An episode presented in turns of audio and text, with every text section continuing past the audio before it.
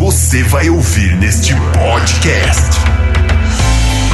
Em 500 anos como nação, a gente não conseguiu colocar água encanada, colocar saneamento básico. A gente, a gente falhou como nação.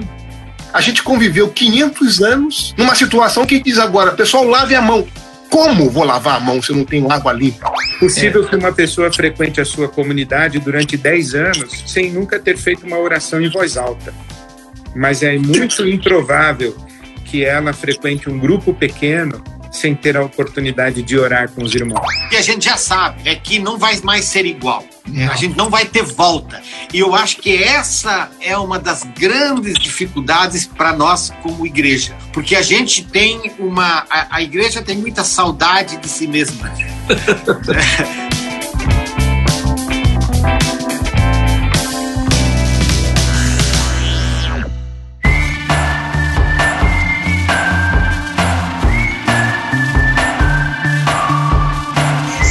Estamos de volta! Mais uma vez, de novo, das profundezas da quarentena. Meu amigo, olha só, eu que era a favor de home office, agora não quero mais ficar em casa não, mano. Ó, ô, ô, Renato, eu tô vendendo um filho, um dos dois meus filhos, eu tô vendendo, se quiser, mano. Prioridade pra É, você. tipo cria, né? Se der um bonitinho, você me arruma um? Eu já tô, não, tá, todos são lindos meus filhos, mas eu tô, tô dando só durante a quarentena, depois eu pego de volta. Eu, a semana passada, falei que, que passaria anos assim, essa semana eu já comecei a enlouquecer. já. Não, que isso. É verdade, você tava tudo cheio de. Ih, eu fico anos assim, isso é minha vida. Não, não dá não, mano. Aí eu fui Agora- dar uma saidinha de carro, rapaz, vi o mundo lá fora. Falei, ai, Nossa. caraca, quase enlouqueci. Aí você vê todos os, os bolsonaristas que vão morrer mais rápido, né? Aí é Darwin, né? Mas o que, que a gente vai ter nesse super podcast? Bom, são 10 convidados, mano. Não, que mano, isso? eu vou tá muito falar, cheio. Só tem nome bom aqui, viu? A gente começa com, o- com o Carlos Bezerra. Carlos Bezerra, ativista é, de direitos humanos, né? Ele de- já foi deputado aqui, tá trabalhando diretamente no Covid aqui em São Paulo. É um nomezaço, cara. Também temos o Luciano Manga logo na sequência, né? Que é, pra quem lembra, ele era vocalista do Oficina G3, né? Ele não é vocalista, ele não era, ele fundou aquele troço. Ele, é, ele- ele é um dinossauro é. da música, mano, cristã. Foi muito bom conversar com ele e ele é um dos líderes da Vineyard Sim. Brasil. Depois a gente segue com o Valdir Stornagel. Cara, Valdir Putz. Stornagel por muito tempo foi uma das maiores lideranças da visão mundial. É um dos maiores missiólogos. As pessoas, ele é luterano, talvez alguns não conheçam, mas é uma honra poder conversar com ele, ter feito uma live. E se você, qualquer um desses nomes gostou, vai procurar o papo todo, né? Tá tudo É. no YouTube. Legal, o Valdir é muito bom, cara. Eu gosto muito dele. Depois a gente segue com o André Fontana. André Fontana, cria da Batista do Morumbi, tá plantando uma igreja fantástica lá em Vinhedo. Vale muito a pena conhecer esse cara, mano. É Iba Viva, né? A igreja dele. Iba Viva, exatamente. Depois a gente tem o Timóteo Carriquer. Tim- É o nosso Tim Keller. É o nosso. Eu ia fazer essa piada.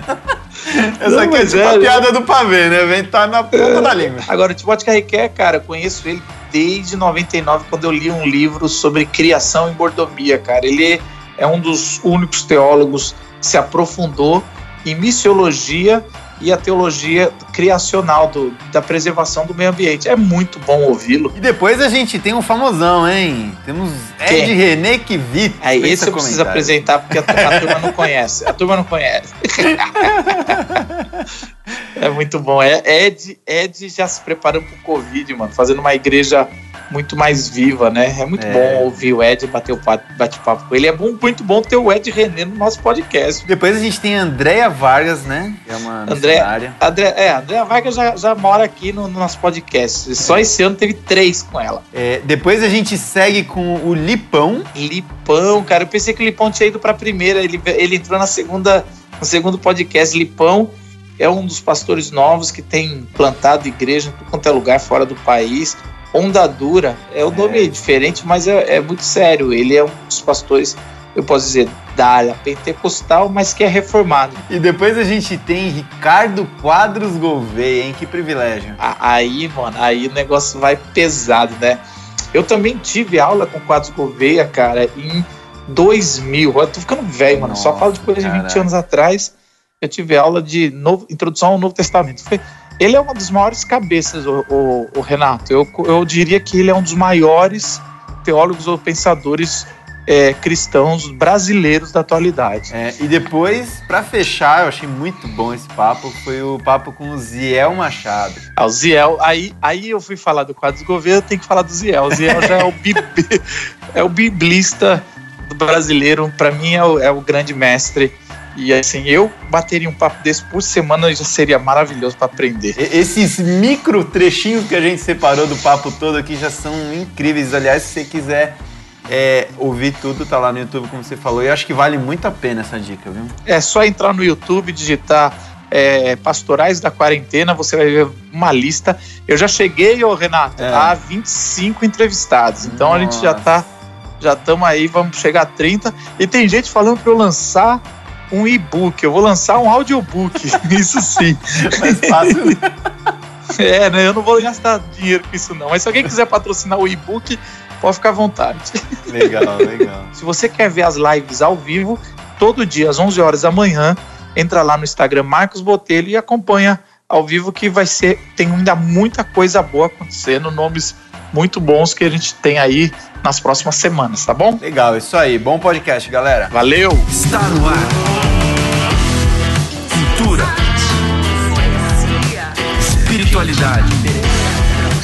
Impacto social. Local Podcast.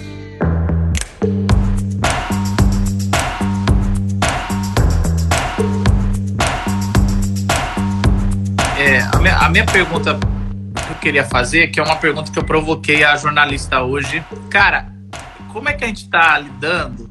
E aí é uma, é uma, uma provocação que eu quero fazer. A gente fica botando aí o tempo todo, vamos lavar a mão, vamos lavar a mão, tudo. Mas o nosso país não tem nem 50% de saneamento básico. Então, assim, a gente tá falando uma coisa que o cara não tem aonde ir no banheiro na casa, a coisa tá terrível. Então, assim, é, que país é esse que, que a gente preparou para um negócio desse? E se isso é um tempo de repensar, né? Ah, eu, eu tenho conversado com alguns pastores, alguns são mais pessimistas, outros são mais otimistas. Como é que você pensa sobre esse recado para um, um país que, que não tem o básico e a gente está querendo um isolamento? Primeiro, assim, eu, eu, eu acho que eu não sou nem pessimista nem otimista. Eu acho que eu sou, se eu pudesse me definir, eu diria que eu sou um realista esperançoso, né? Eu tô vendo o que está acontecendo, desejando muito, olhando com esperança para frente. Mas o lance é o seguinte: a, a pandemia não está criando nenhum novo caos, né? Na verdade, o que a pandemia faz, na minha opinião, é que ela expõe as mazelas da gente ela expõe um país com profundas desigualdades. A desigualdade que a gente está vendo hoje, a diferença, por exemplo, no isolamento né, da classe média e dos, e dos mais pobres é brutal, como você falou. Quer dizer, tem gente morando, morando cinco, seis, oito pessoas no mesmo cômodo. Enquanto na classe média as pessoas têm um pouco mais, têm um pouco mais de liberdade, de conforto, têm seus cômodos, têm sua casa, conseguem ter condições para se resguardar, para fazer suas compras, tal. Agora essa desigualdade ela não nasceu hoje, ela estava ali, agora a pandemia expõe mais. A falta de leitos de UTI, que a gente, aliás, a, a rede, a rede é, de saúde pública em São Paulo, hoje, hoje, a gente já chegou no limite, a gente já está na sobrecarga. Eu acompanhei diretamente o prefeito Bruno Covas na construção do hospital de campanha lá no estádio de Pacaembu, com 200 leitos, e lá no AMB, com mais 1.800 leitos. Agora, a falta de UTI nasceu hoje? Não, ela está aí. Né? Os abismos que a gente tem, a, a, a, a, desigualdade que a gente tem, a falta de solidariedade, que agora a gente é demandado pra caramba, é, a ser muito mais solidário, a criar redes de solidariedade, a olhar para o próximo, olhar para o vizinho de um jeito diferente, elas, tão, elas estão presentes aí faz tempo. Né? Então, eu, eu, como te disse, sou realista e esperançoso, porque eu vejo tudo isso, vejo com muita preocupação. Eu tenho clareza de que a gente não está no pico, de que isso vai avançar. É, especialmente não se sabe, tem uma situação do Brasil que a gente não sabe, que é diferente de outros países, exatamente pelo que você estava falando. O Covid ainda não foi, entre aspas, testado para valer em grandes contingentes populacionais de muita pobreza. Então a gente não sabe o estrago que vai acontecer de fato e de verdade quando o Covid chegar para valer nas nossas favelas. É. Em São Paulo, nós temos mil favelas. Nós vamos falar é. disso segunda-feira. Eu vou falar com, com o Celso Ataíde, da Central Única das Favelas, o que está rolando, o que está acontecendo, como é que estão se formando as redes de solidariedade. Mas isso é uma coisa que me preocupa demais. Para fechar aqui, Marquinho, olha o que está acontecendo na África, cara. Entendeu? O abismo social vai se escancarar de uma forma muito mais forte com a coisa do Covid porque o número de respiradores é muito menor, o número de leitos de hospital é muito menor e a desigualdade é muito maior. Então a pobreza vai ser ainda mais cruel. E o mais lamentável é que sempre quem paga a conta agora vai pagar de forma ainda mais intensa, porque sempre quem paga a conta são os mais pobres. É, e assim, eu vejo isso, né? A gente essa discussão toda com a Itália em paralelo com o Brasil, falando lá, lá tem muito mais idoso, mas aqui tem muito mais favela. Então assim, a, quando eles, eles põem uma fraqueza deles, fraqueza entre aspas, por causa do vírus, né, que pega mais, mais idosos, a gente vai mostrar a nossa, né? Agora, uma coisa que me preocupou, que eu queria ver de você, que está mais aí na frente da, da, das paradas, é o governador de Nova York falou que não chegaram lá em Nova York, não teve colapso no sistema de saúde. O que quer dizer isso? Eles não tiveram que optar entre um leito para alguém e outro leito. Eles conseguiram correr atrás com navios, com, com várias coisas. Eles não tiveram o colapso que teve a Itália. Isso me deixou mais preocupado, porque assim, se tem 10 mil mortos, com todo mundo sendo tratado com leito, com respirador, com tudo, quer dizer que esse negócio de gripezinha é uma balela, porque assim, pô, é, são 10 mil mortos sem colapso em Nova York, e eu acho que os Estados Unidos é um dos países mais preparados para isso apesar que demorou, né? Ali. Mas assim, imagine se a gente entrar em colapso, que é o que vai acontecer, né? Porque se é alguma coisa que todos estão dizendo, até o ministro da, da, da, da saúde e tudo mais, ah, é que a gente vai entrar em colapso. Vai ter uma hora que não tem leito, né? E aí a gente vai para o hospital, precisando respirar e, e aí o médico vai ter que escolher entre esse e esse. Não, o, o trabalho todo está sendo feito de isolamento social, de desestimular que as pessoas estejam na rua, é exatamente para que isso não aconteça, porque a gente pode, é, e o risco é muito grande, a gente pode, é, o que pode acontecer aqui é o que aconteceu em outros países, que é isso que você estava dizendo, é, especialmente os médicos ficarem diante de escolhas de Sofia.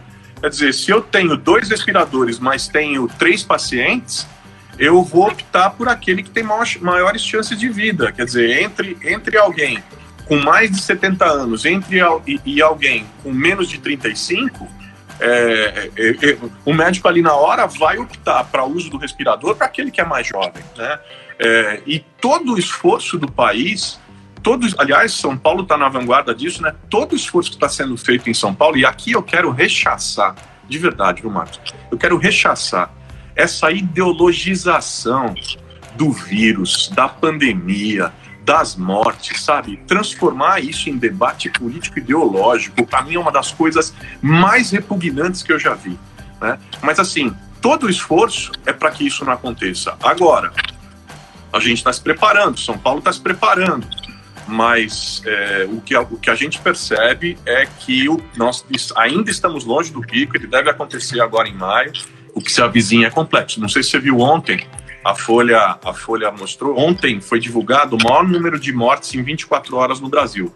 Morreram 204 pessoas. E aí, quando eu disse que estava acontecendo isso, tal, alguém já veio lá, já logo no meu Twitter. Ah, mas você tem que ver que o dia que divulga, porque se divulgou na terça, é porque somou não sei o que. Aí começou a discutir. Falei, cara, deixa eu falar uma coisa para você. Sabe, eu quero lamentar profundamente o fato da gente ter que ficar discutindo metodologia da medida de mortes nesse momento no país. Porque eu não estou discutindo metodologia. A gente está falando de 204 pessoas que tinham pais, que tinham filhos, que tinham mães, que tinham histórias, que foram, que foram atingidas e interrompidas. O momento é de solidariedade, de respeito e da gente ficar em casa e tomar cuidado de verdade com o que está acontecendo. É, eu vi que você mandou um vídeo para mim, eu acho que você deve ter mandado para outros pastores, sobre uma orientação aos pastores, dizendo para se acalmarem.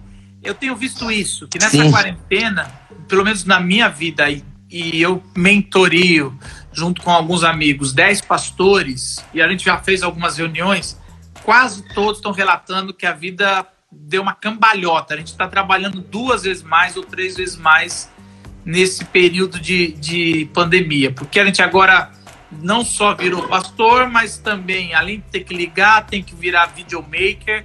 Eu sou um cara acostumado, mas a maioria não está acostumado, então tem que entender, aprender a mexer em Zoom e gravar e, e olhar para uma câmera, e é tão mais difícil. Então eu estou vendo os pastores trabalhando muito, muitos desgastados. É, qual que é essa palavra que você dá para líderes e pastores que estão desgastados? Que eu, que eu vi que já você já está preocupado com isso e eu tenho visto isso também. Eu acredito que nós não podemos deixar de lado, Marcos, é, por mais que a gente tenha essa demanda, a nossa devocionalidade, a nossa espiritualidade, ela precisa estar muito é, presente nesse momento.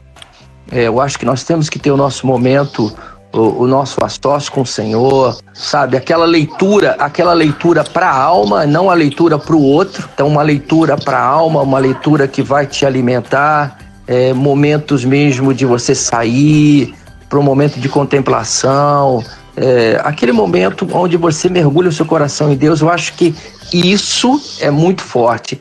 E também eu acredito que é um momento, como você acabou de dizer, de ter amigos, né, com quem a gente possa também dividir a nossa alma. Aqueles que são companheiros mesmo, né, aqueles que são chegados do coração, de nós é, compartilharmos como é que nós estamos.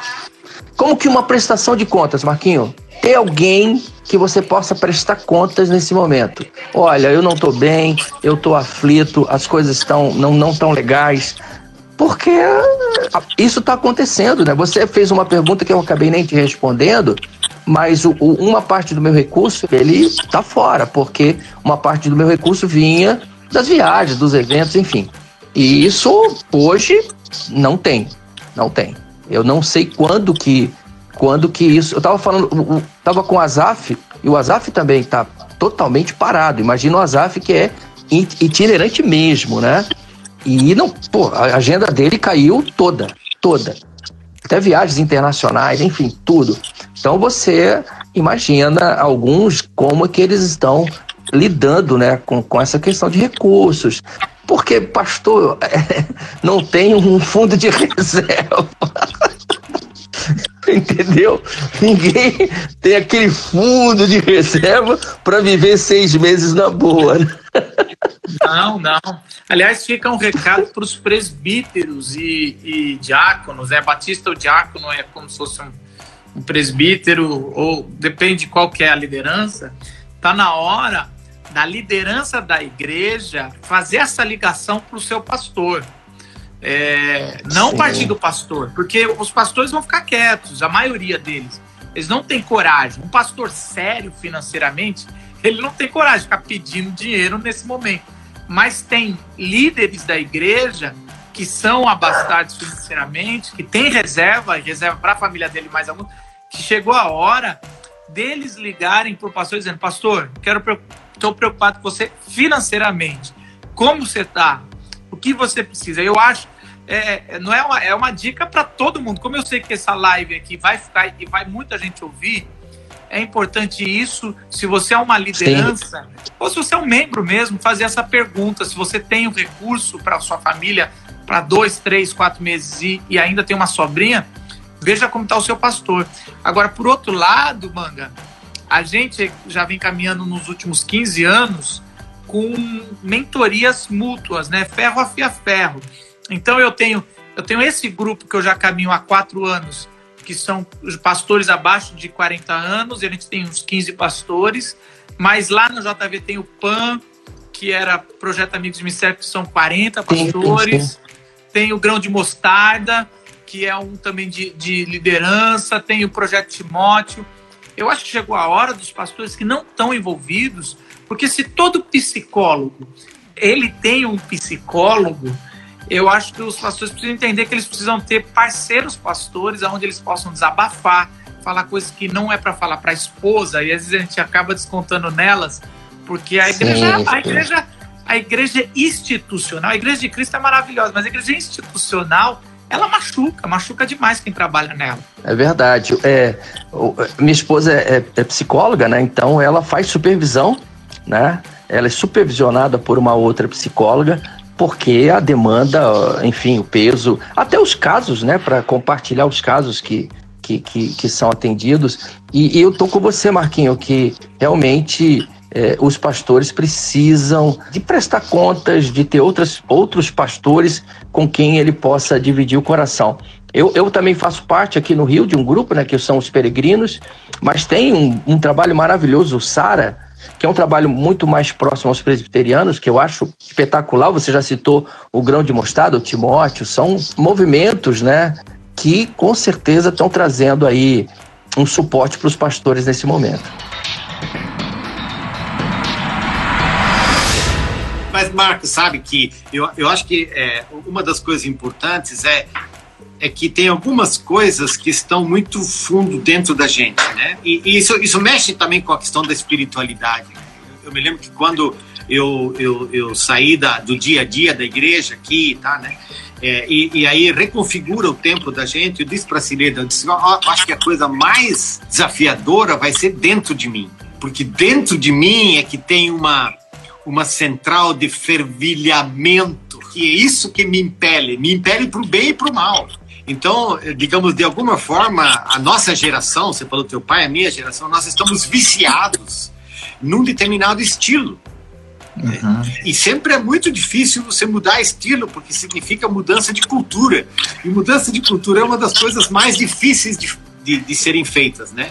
E, e eu acho que a igreja, a igreja é um dos lugares mais mais solidificados, mas também mais entrincheirados em si mesmo da sociedade, né? Eu acho que a igreja é um dos lugares mais conservadores de toda a nossa estrutura social, porque ela ela é uma garantizadora, né, de estabilidade, de equilíbrio, de padrões, né? Então por isso que ela, ela fica muito conservadora e ela tem uma dificuldade enorme de conversar com os novos desafios, os novos tempos e as novas gerações. E, e, são, de alguma forma, são vocês que vão, vão chutar a nossa canela e vão fazer esse exercício, né? E ela é conservadora no lado bom e no lado ruim. Ela claro, guarda algumas claro, coisas claro, para pensar, mas em compensação, a, a igreja sempre está uns 20 a 30 anos atrasada na mudança, né? Eu estava conversando isso no meu presbitério, se ia ter ceia ou não, online, agora na Páscoa. E aí eles Cara... não, não sei o quê, eu segui.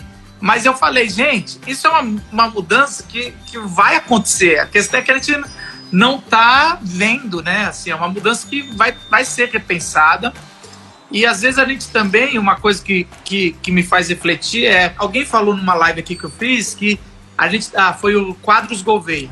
Ele falou uhum. que a gente adiantou 10 anos do que ia ser. Essa, essa quarentena, o Covid, vai ser uma aceleração. Então, por exemplo, vou fazer um papo com o Osmar, com você, então vai ser.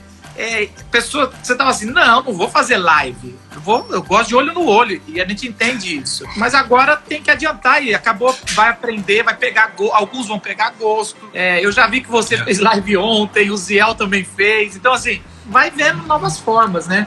Agora, o que, que você acha que, além de, da, das pessoas na melhor idade, que, que você acha que vai mudar no mundo com essa pandemia? O que, que você acha, desde pequenas coisas ou grandes? É, em parte a gente ainda não, a gente ainda não sabe, né? A imagem que estava na minha estava na minha cabeça é um pouco a experiência de, de a gente ir para a água, né, na praia e pegar um mar meio brabo, né? O mar meio brabo, ele, ele joga as ondas em cima da gente, né? De uma forma que você perde, de alguma forma, você perde o teu equilíbrio e o mar que enrola. Né? Então, naquele momento, naquela crise, tudo o que você precisa e quer é eu preciso sair daquele, daquela convulsão, né? é, e, e para que depois eu possa me voltar a me reequilibrar. Né? Então eu acho que nós estamos nesse momento todos vivendo isso, né? Nós estamos sendo é, levados de rodão por uma onda é, que é, no momento nós estamos buscando ar, desculpe, né? Porque estamos bebendo água né? e, e precisamos achar o caminho de ficar em pé e ah, vamos achar esse caminho de ficar em pé. Um, um cara que eu estava lendo, ele falava que a gente não não está vivendo simplesmente uma interrupção do nosso tempo, né? A gente está vivendo uma ruptura, né? Isso era em inglês, né? Mas em inglês eu estava até buscando a tradução com a Cileda aqui, né? Ele estava falando de disruption Quer dizer, nós estamos vivendo um momento de quebra de paradigma. O que você falou antes dos 10 anos, né, que é esse acelera o coronavírus como um acelerador do futuro. Então, eu acho que nós estamos vivendo isso. Então, não tem clareza. O que a gente já sabe é que não vai mais ser igual. Não. A gente não vai ter volta. E eu acho que essa é uma das grandes dificuldades para nós como igreja. Porque a gente tem uma. A, a igreja tem muita saudade de si mesma. então a gente tem muita saudade daquela, daquela igreja, daquela velha igreja, né? Daquela, e aquela igreja, ela não vai, como, como tal, ela só vai existir menor. E ela só vai existir mais em dissintonia com o seu tempo e as novas gerações, né? Eu acho que esse é um dos grandes desafios, inclusive para os líderes, né? Para as pastoras, para os pastores, né? De cuidar da sua saudade do passado, para que ela esteja pronta para viver a, a, ruptura que vai nos trazer um futuro diferente, que não é um, que não é um futuro ameaçador para nós do ponto de vista da nossa fé. Do ponto de vista da nossa fé, ele é um futuro de esperança.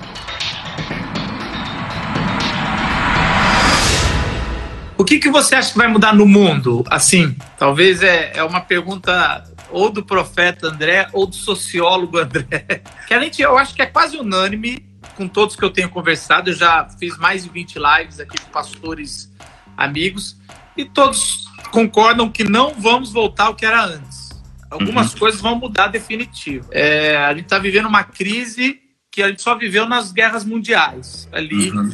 e a gente nem era vivo. Então, assim, que, que você acha que vai mudar, ou que deveria mudar, ou que você tem medo que vai mudar da, da sociedade? Depois a gente fala de igreja. Eu, às vezes eu me vejo um pouco cético às mudanças, por causa do coração humano. É, eu acho que essa é uma crise que está afetando muito a essência do ser humano em alguns aspectos. Por exemplo, o individualismo, o egoísmo, o consumismo, entendeu? O imediatismo. Então, é uma crise que bate financeiramente. Peraí, cara. A Bíblia já nos ensina sobre a gestão financeira. Se a tua crise entrou financeiramente agora, é porque talvez alguns princípios bíblicos você ainda não tenha entendido. Então, você está se tornando um consumismo, um consumista tão grande que não tem nem reserva para enfrentar uma crise. Isso, biblicamente falando, é impossível, é inviável. Então, eu, mas nós somos consumistas, né? Nós, nós vivemos, e inclusive somos consumistas da igreja. Se a igreja não oferta o, o que eu quero agora, eu mudo de igreja e, e, e vou para outra que está que tá melhorando. Então, eu acho que alguns princípios que o homem deveria avaliar no seu próprio coração, de conduta, de valores, deveriam ser avaliados. Entretanto, eu sou um pouco cético em relação a tudo isso. Agora, é uma crise muito forte, muito violenta, sem precedentes. Afeta a saúde, afeta a economia, afeta o emprego, né? Quer dizer, acho que algumas coisas estão chegando e talvez se fortaleçam ainda mais. Por exemplo, a questão do home office, eu acho que vai, vai vincular um pouco mais. Se vincular o home office, vai vincular um pouco a, a, as mudanças até geográficas, né? O, o, cara vai repensar se vale a pena morar, morar nos grandes centros, né? Você está em Vinhedo, por exemplo, é uma cidade pequena, com 70 mil habitantes. A gente não teve uma morte até agora. É uma região do estado de São Paulo que vai crescer bastante nos próximos anos, porque o calado de Porto de Santos é baixo, estão mudando para São Sebastião. É, então a, a, Dom Pedro se torna uma das principais vias de, de escoamento. O Rodoanel, o aeroporto de Indaiatuba, quer dizer, tem, tem uma série de infraestrutura na região que está migrando. Por exemplo, é, hoje nós estamos já, já abraçando um filão da economia onde você tem, tem empresas que estão se tornando o maior data center da América Latina. Então, a Google, a Amazon, a Apple já estão vindo tudo para a região, de Vinhedo, inclusive. Então, a cidade está em transformação, ela vai crescer bastante, a região vai crescer bastante. Então, eu acredito que uma migração de São Paulo para cá, ou para a região daqui, ela vai acontecer porque aí você começa a ter saúde melhor. A educação em Vinhedo é muito boa. Você começa a ofertar coisas que a cidade grande hoje já está já tá falhando em. O, que estou vendo, Marcos, é, eu estou medindo minhas palavras agora, né? É que nós cristãos não estamos ouvindo o clamor das escrituras. Então Deus está levantando cientistas. É, o interessante é o que parou o mundo agora e o que fez é, nós todos é, reagirmos são análises é, do campo da ciência, da área da saúde. Inclusive, a, a grande controvérsia na, na, televisão, nas notícias, tanto no Brasil quanto nos Estados Unidos, especialmente esses dois países, né, é, é essa tensão entre a perspectiva política e a perspectiva científica. E às vezes cria uma uma tensão. E a gente está vendo o valor de algo que vem do âmago da fé cristã, que é a ciência. Que é em Gênesis 2, nós recebemos a incumbência de nomear as coisas, dar nome para as coisas, né? Isso, taxonomia, é o primeiro passo da ciência. Ciência nasce como incumbência de Deus. É claro que ciência tem gente crente, tem gente não crente, tem gente ateu, tem gente. tem de tudo, né? Mas é, a ciência em si já é uma voz é, que a gente precisa escutar. E de repente Deus está usando esse momento para a gente é, poder ouvir e voltar às Escrituras, fazer uma leitura com uma nova cabeça. Marcos, pensa bem, estava pensando nisso hoje de manhã. Quando a gente está no seminário, a gente lê perspectivas teológicas e bíblicas que mudam, né? De duas, de três em três décadas, uh, a ficha cai e nós temos uma nova maneira de enxergar as escrituras. Não é verdade? A gente não vê as coisas hoje da maneira que a gente viu nos anos 70. E nos anos 70 já viu coisas de maneira diferente dos anos 40, 50. Então, sempre estou perguntando para mim mesmo, né? O que, que a gente não está enxergando hoje? O que, que nós não estamos enxergando hoje? E quando eu penso que essas escrituras dizem a respeito de Jesus em relação ao plano de Deus, que todo joelho se dobrará no céu, na terra e debaixo da terra. O que, que é isso? Isso é uma declaração da soberania de Deus sobre a criação toda. E que isso é uma declaração que entra, tem um destino divino. Quando Paulo diz que a criação, não a nova criação, em Romanos 8, ele não usa essa nomenclatura é, kainiketesis, ele fala a criação, aguarda libertação. A sua, olhando para nós que estamos a, aguardando a redenção dos nossos corpos, a ressurreição corporal. Então, de novo, né? É, a promessa de salvação para nós é uma promessa que envolve a criação toda. É, nós lemos em capítulo 1, Reu na cruz derramou a reconciliar não só todas as pessoas, não só todos os povos, mas todas as coisas que estão no céu e na terra. Então a gente não tem visto essas coisas, ou nós visto e não temos registrado, não temos parado para pensar o que, que isso significa ou a gente tem ouvido de outros, ah, isso deve ser uma salvação universal e isso nós rejeitamos, porque a gente sabe que, a, que o julgamento acompanha a, a, a, a redenção. São coisas para a gente ponderar. Eu aprendi com o Bruce Wilkinson uma frase muito interessante. Ele disse: o tamanho do seu ministério não é medido pelo número de pessoas a quem você serve. O tamanho do seu ministério é medido pelo número de pessoas servidas pelas pessoas a quem você serve. E isso é uma coisa que eu enfatizei e enfatizo muito na IBAB. A descentralização, a força do voluntariado, os líderes de pequenos grupos, dos grupos familiares. Então, É, Para nós, assim, nós, nós não estamos diante de um desafio que nos exija repensar a nossa teologia e a nossa filosofia de ministério. Muito pelo contrário. Eu acho que a nossa teologia e a nossa filosofia de ministério encontram nesse ambiente uh, um desafio grande de concretizar-se ou de, de aprofundar-se e dar mais abrangência, entendeu? Agora, forçosamente, as pessoas terão que, que se mobilizar a partir dos encontros pequenos. E, e quantos mais encontros pequenos nós tivermos, mais liderança pastoral, mais ministração mútua vai acontecer. E a igreja vai ser muito fortalecida com isso. É possível é. que uma pessoa frequente a sua comunidade durante 10 anos sem nunca ter feito uma oração em voz alta.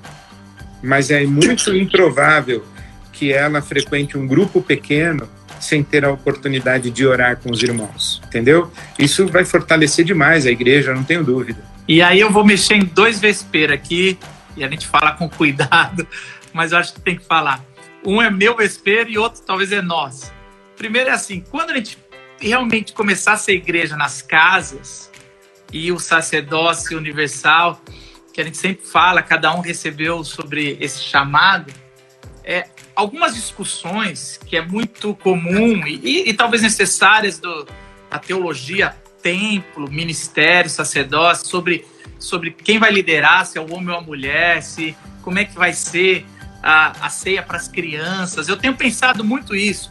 Começa a cair por terra, porque esse controle absoluto começa não ter, e é um negócio do espírito mesmo. O espírito sopra para onde quer, ele está na casa, é lógico que a gente vai precisar sempre estar centrado no Cristo e na palavra de Deus, que é a nossa fonte fé e prática. Mas aí a, a, casa, por exemplo, a casa liderada que só tem uma, uma mãe, ela é a líder, a sacerdote ali. E aí vai. Eu acho que algumas coisas Deus está falando. Vocês ficam discutindo aí nos grandes gabinetes e, e coisas, mas eu vou dar uma mexida nessa igreja que é minha e eu vou eu começar ali. O que, que você acha disso? Ou eu estou aqui viajando? Eu tenho pensado muito nisso. Eu, e aí eu vou entrar numa segunda, porque é a ceia. Como eu faço parte de uma denominação, a gente tem um símbolo e a gente respeita a nossa hierarquia. A Batista é um pouco diferente, vocês têm também uma, uma hierarquia, mas o pastor começa a liderar. E eu não pude fazer o culto é, online, mesmo na minha teologia, olhando tudo ali das minhas, dos meus símbolos de fé da igreja presbiteriana, achando que podia, mas como a gente é uma igreja, a gente quis é, respeitar. E eu vi que vocês fizeram também, e, e foi muito bonito, muito emocionante. A Ponte fez lá em Recife e outras fizeram. A Lagoinha fez, Orlando, eu não vi as outras. Mas assim, foi um, um passo a mais aí também, de novo, quase que uma nova reforma da igreja. Bom, eu acho que são duas coisas muito muito claras para mim e para a maneira como a gente vive na IBAB já há muito tempo. A primeira, a convicção que a gente tem de que dom espiritual e vocação espiritual não tem gênero. Tipo, dom de mestre é só para homens. Não existe essa possibilidade. O dom de presidir é só para homens. Não existe isso. Uh, nós temos aqui na nossa comunidade muitos casais em que a proeminência ministerial é da mulher. Essa semana mesmo eu é, participei de reuniões de pequenos grupos, porque o pessoal está se reunindo pelas ferramentas de, de encontro virtual e eu estou participando dos grupos pequenos da IBAB, estou visitando os grupos pequenos e participando das reuniões. Então, eu participei de dois grupos que a mulher é líder e o marido é coadjuvante. E sem problema nenhum, é, isso daí para nós, isso nunca foi problema. E também a nossa compreensão das chamadas ordenanças, né, o batismo e a ceia, para nós, você pensa o seguinte, Botelho, Jesus institui a, a Eucaristia, ou a ceia memorial, ali no cenáculo com os doze apóstolos, ok? Bom, o que que aqueles doze caras, inclusive Judas, é, representam? Eles representam, no meu entendimento, ou a igreja local, ou o corpo de Cristo universal, mas eles nunca podem representar uma denominação. Eles não representam os batistas ou os presbiterianos ou os assembleantes, eles representam o corpo místico de Cristo, ou a comunidade local ou o corpo histórico de Jesus. Então, é, para nós, as ordenanças, elas não foram entregues à hierarquia da igreja, elas foram entregues ao corpo de Cristo. Então, na IBAB, por exemplo, nós celebramos e oficiamos a ceia em vários ambientes. Os adolescentes fazem ceia nos acampamentos, os jovens fazem, os casais fazem, com a presença de um pastor, circunstancialmente, mas não necessariamente. E o batismo na IBAB, a pessoa que é batizada, ela escolhe quem vai batizá-la. Então, os pais batizam os filhos, os discipuladores batizam os seus discípulos. Por exemplo, é, a pessoa que evangelizou a outra e discipulou, no dia do batismo é o pastor Ed que vai batizar? Não necessariamente. É o, a pessoa que vai se batizar diz não, eu quero ser batizado pelo Marquinhos, quero ser batizado pelo meu avô, quero ser batizado pela minha avó, pelo meu pai, minha mãe, e, e a gente faz isso com muita naturalidade. Então, para nós é uma coisa mais simples. Isso que eu estou te dizendo, esse novo momento não exige uma reavaliação da nossa teologia e da nossa eclesiologia. Muito ao contrário, a gente já está vivendo isso aí faz tempo, entendeu? Eu também fui reticente em fazer a ceia domingo passado.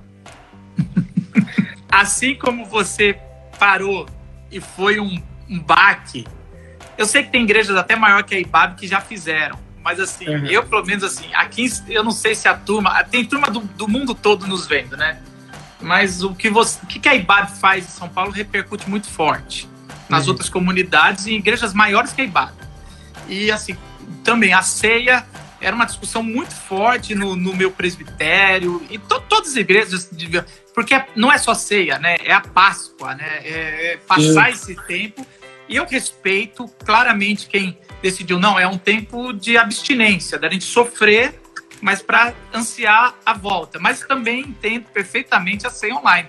Mas fala aí, como é que quando você ficou reticente, o que, que fez? Quando, quando, quando eu pensei nisso, eu pensei no, na força simbólica de não realizar.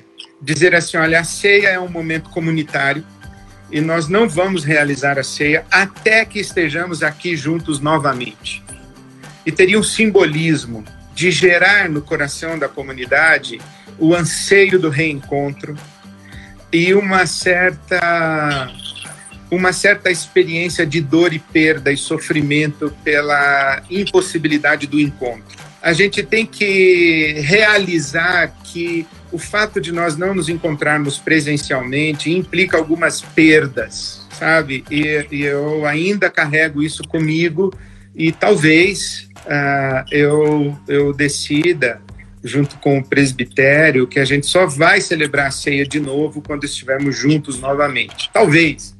Mas, sendo coerente com a afirmação de que nós estamos juntos como comunidade, embora não estejamos presencialmente no mesmo lugar, é, eu não vejo problema em oficiar e celebrar a ceia com essa dinâmica virtual.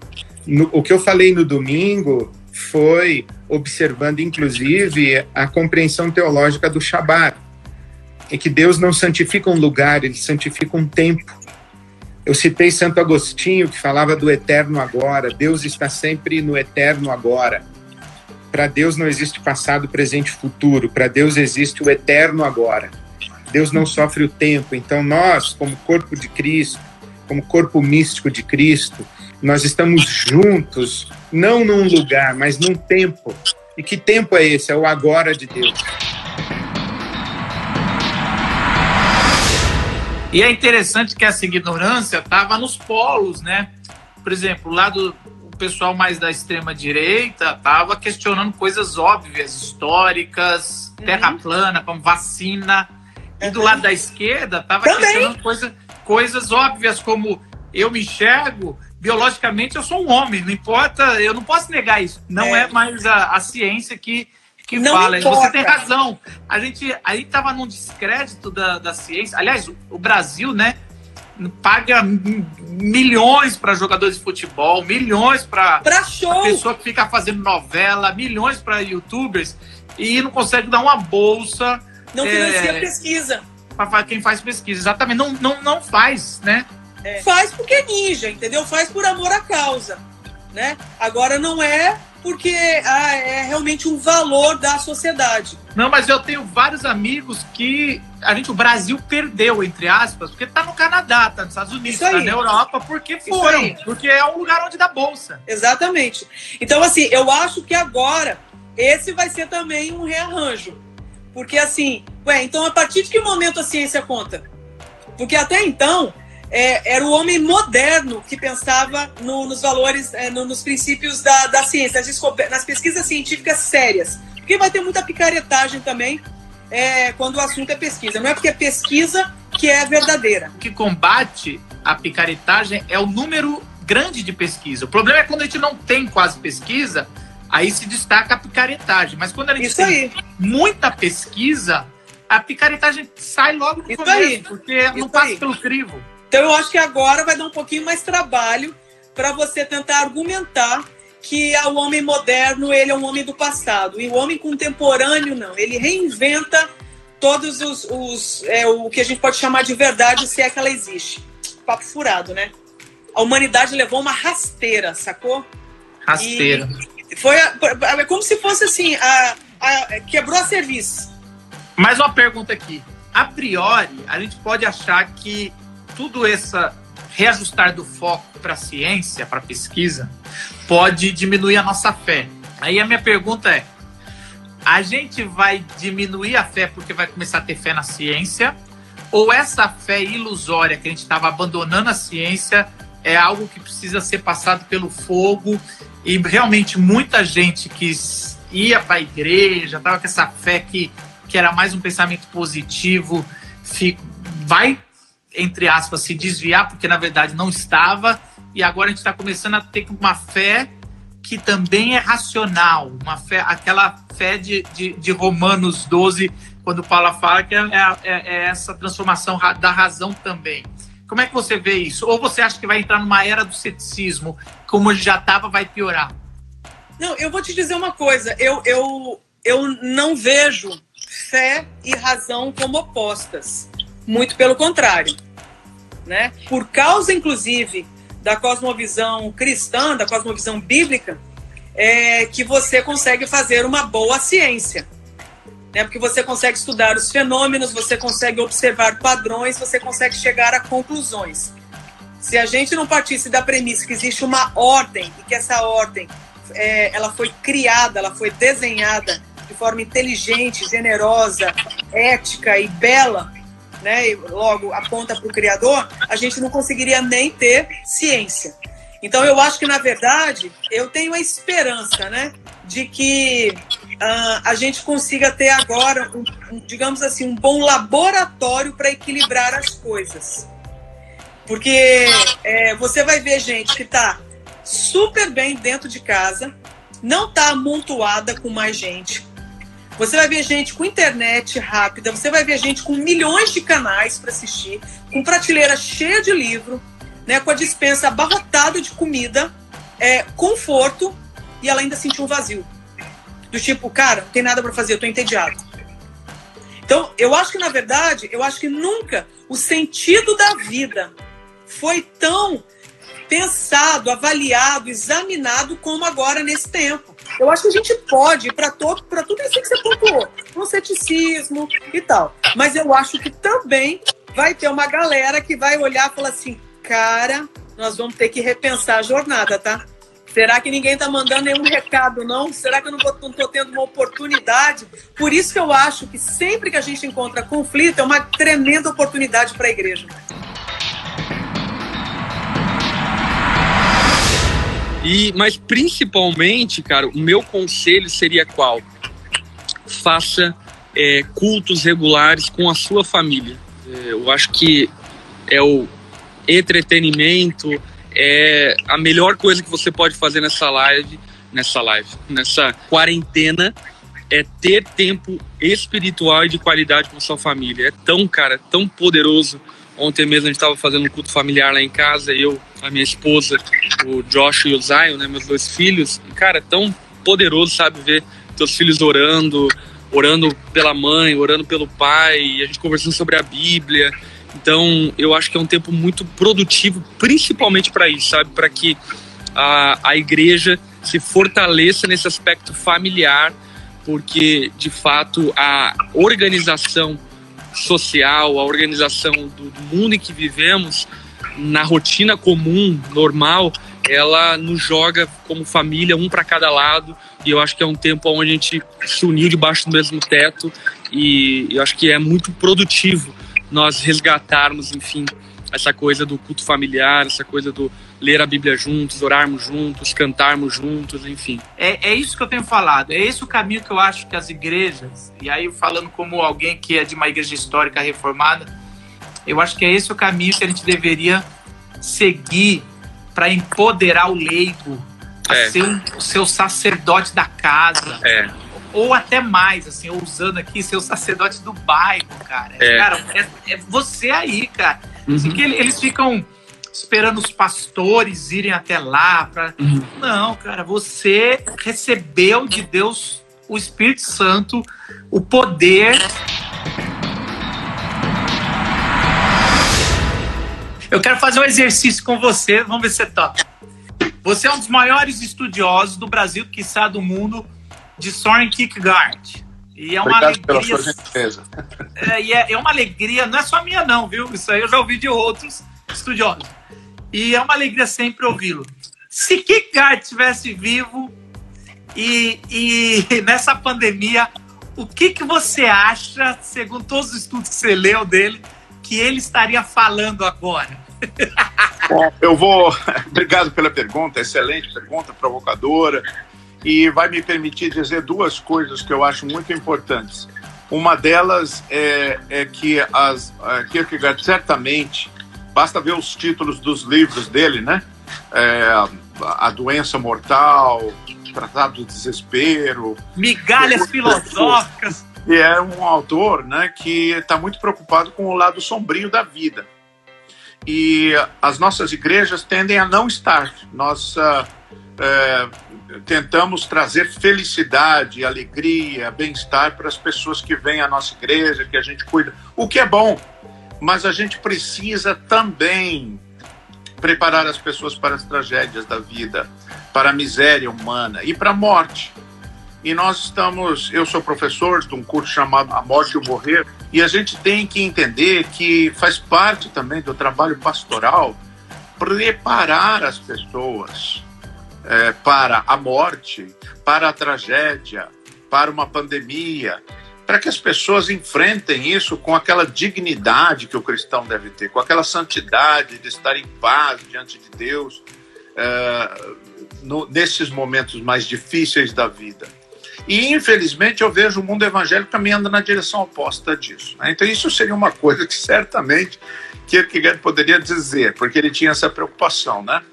E a, a segunda coisa que eu vejo é ver nisto eh, a percepção de que nós precisamos viver o amor.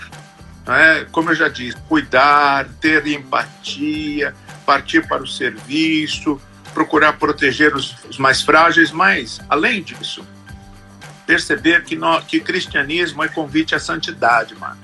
É, é a gente procurar viver a vida de Cristo. É por isso que a gente toma a, a Santa Ceia, é por isso que a gente. é, as- a- nós somos perdoados por Deus e justificados para crescer em santidade. Quando eu falo crescer em santidade, eu não estou falando de legalismo pietista e nem de dogmatismo puritano. Eu estou falando de amor, compaixão, perdão, serviço, cuidado, solidariedade, empatia. Isso que eu estou chamando de santidade. Infelizmente, não é? Ah, muitas vezes na nossa belicosidade, na nossa politização do evangelho e, e a gente perde a essência do evangelho, que é, na minha opinião, isso: comunhão, união com Deus em Cristo, é, crescimento em santidade, sede santos, porque eu sou santo, sede misericordiosos, como vosso Pai é misericordioso. E isso, infelizmente, eu não enxergo. Acho que essas seriam as ênfases, né? Assim, de sopetão, que Kierkegaard iria questionar. Ele iria dizer: espera um pouco, você não é cristão? Porque ele era muito irônico, né? Ele teria dito: você não é cristão? Então por que, que você não está é, agindo como cristão? Não é? Você é cristão só de, só de palavras ou, ou de vida? Tem uma, uma parábola é, que fala muito disso também, dessa tranquilidade diante da morte. Eu estava falando de preparo diante da morte, né? Daquele homem é, cristão, um eremita, mas um homem muito sábio, muito santo, e no meio de uma destas batalhas, das infinitas guerras da história, uh, um, um, um, grande general, homem de guerra, chegou diante dele, disse na frente dele, ele muito tranquilo, e ele disse: Você não sabe que eu posso cortar a sua cabeça num piscar de olhos? E ele disse: E você não sabe que eu sou aquele que pode perder a cabeça sem piscar os olhos? Porque ele estava em paz com a morte, não é? E nós, como cristãos, nós não somos mórbidos. Nós, eu acho que o cristão não tem que buscar a morte, mas nós temos que estar em paz com a morte, não é? Porque o cristão é aquele que já morreu. Não é isso que Paulo fala? Ele já morreu em Cristo, portanto, ele não tem medo da morte. Ele passou da morte para a vida.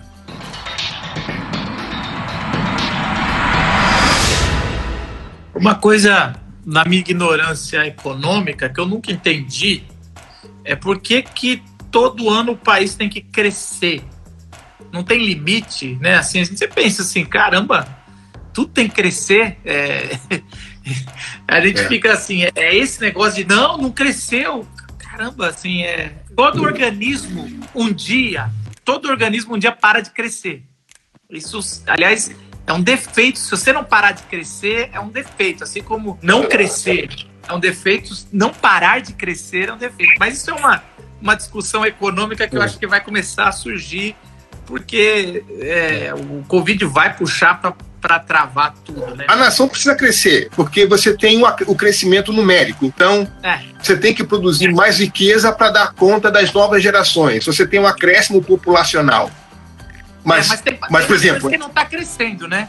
Tem nações. É, a gente tem que discutir o que é crescimento e qual a forma de crescer. Isso. Então, Isso. então se você cresce excluindo pessoas, por exemplo, como é que o mundo fica na mão de um país só para insumos básicos no cuidado da saúde? Não, é. Todo mundo tem que comprar máscara na China. Como é isso? Não, eu tenho uma amiga. Quer dizer, eu tenho uma amiga que trabalha numa empresa que exporta para o mundo todo, inclusive para a Europa, respiradores. Ela trabalha numa empresa grande aqui no Brasil, que tem várias sedes no mundo, de respiradores. Ela falou: eu salvaria, a gente, né? A empresa salvaria milhares de pessoas nesse exato momento, mas não estamos produzindo uma máquina porque tudo estava, é, pelo menos era assim, né? Tudo tá via da China. E tudo para pagar é. menos por direitos trabalhistas que não são cumpridos lá. Isso. Então, a gente vai ter que é, pensar como viabilizar a vida e como viabilizar a vida de todos. Então, é, por exemplo, nós estamos passando por uma situação onde há pouco tempo atrás, nos últimos anos, a ciência vem sido colocada em descrédito. Nós vivemos uma nação que paga milhões para um jogador de futebol e paga quanto para um cientista? Quanto para um professor universitário? Então, a gente vai ter que rever essa escala, porque agora, por mais embaixadinha que o jogador faça, isso não ajuda a respiração de quem está no leito. Você precisa de, de alguém que cuide com ciência, cuide com, com toda, toda a informação possível. Então, então, nós temos uma série de deformações sociais que a gente vai pensar assim, bom, pensando na vida futura, como é que a gente viabiliza a vida? Como é que a gente preserva a vida? Como é que a economia está a favor da vida? Eu, eu esses dias eu estou relendo agora o Schumacher, que é um livro da década de 70, que dizia um negócio é ser pequeno, como a economia tem que ser em função da vida. Temos que ressuscitar essas teses. Economia solidária, vamos ter que aprender com os menonitas, com as comunidades, com as populações é, originárias. O que é economia solidária? A gente vai ter que, de novo, desenvolver outro sistema. Né? Então, agora, por exemplo, você pede para diarista não vir na sua casa. Como é que ela vai viver se você não pagar o, o, o, tempo dela? Então, como é que a economia ganha um tom mais solidário, mais inclusivo, né? Como é que a gente pode conviver com um país de 500 anos, onde 100 milhões não tem Saneamento a questão básica de saneamento. Saneamento básico. Quer dizer, em 500 anos como nação, a gente não conseguiu colocar água encanada, colocar saneamento básico. A gente, a gente falhou como nação. A gente conviveu 500 anos numa situação que diz agora, pessoal, lave a mão. Como vou lavar a mão se eu não tenho água limpa? Como vou lavar a mão? Então, o Sabin, quando veio ao Brasil na década de 70, 60, para dar palestra aí para alunos de medicina em Curitiba, eu ouvi um médico dizendo: a gente esperava do Sabin uma grande, um grande, uma grande sacada científica. Ele nos disse na aula: lave bem as mãos. Ó, lave bem as mãos. Quer dizer, como é que a gente pode, como nação, se, se vangloriar de ter tantos títulos de futebol no mundo, tantos cantores populares no mundo, tantos canais de televisão, tanta tecnologia, e, e não ter assegurado para a população saneamento básico. Quer dizer, os que saírem desse Covid têm que se perguntar: nós vamos continuar convivendo com essa realidade?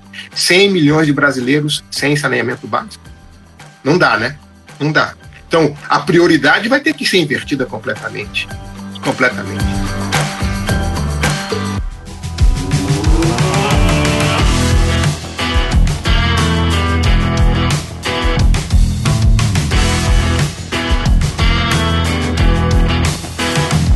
Local Podcast.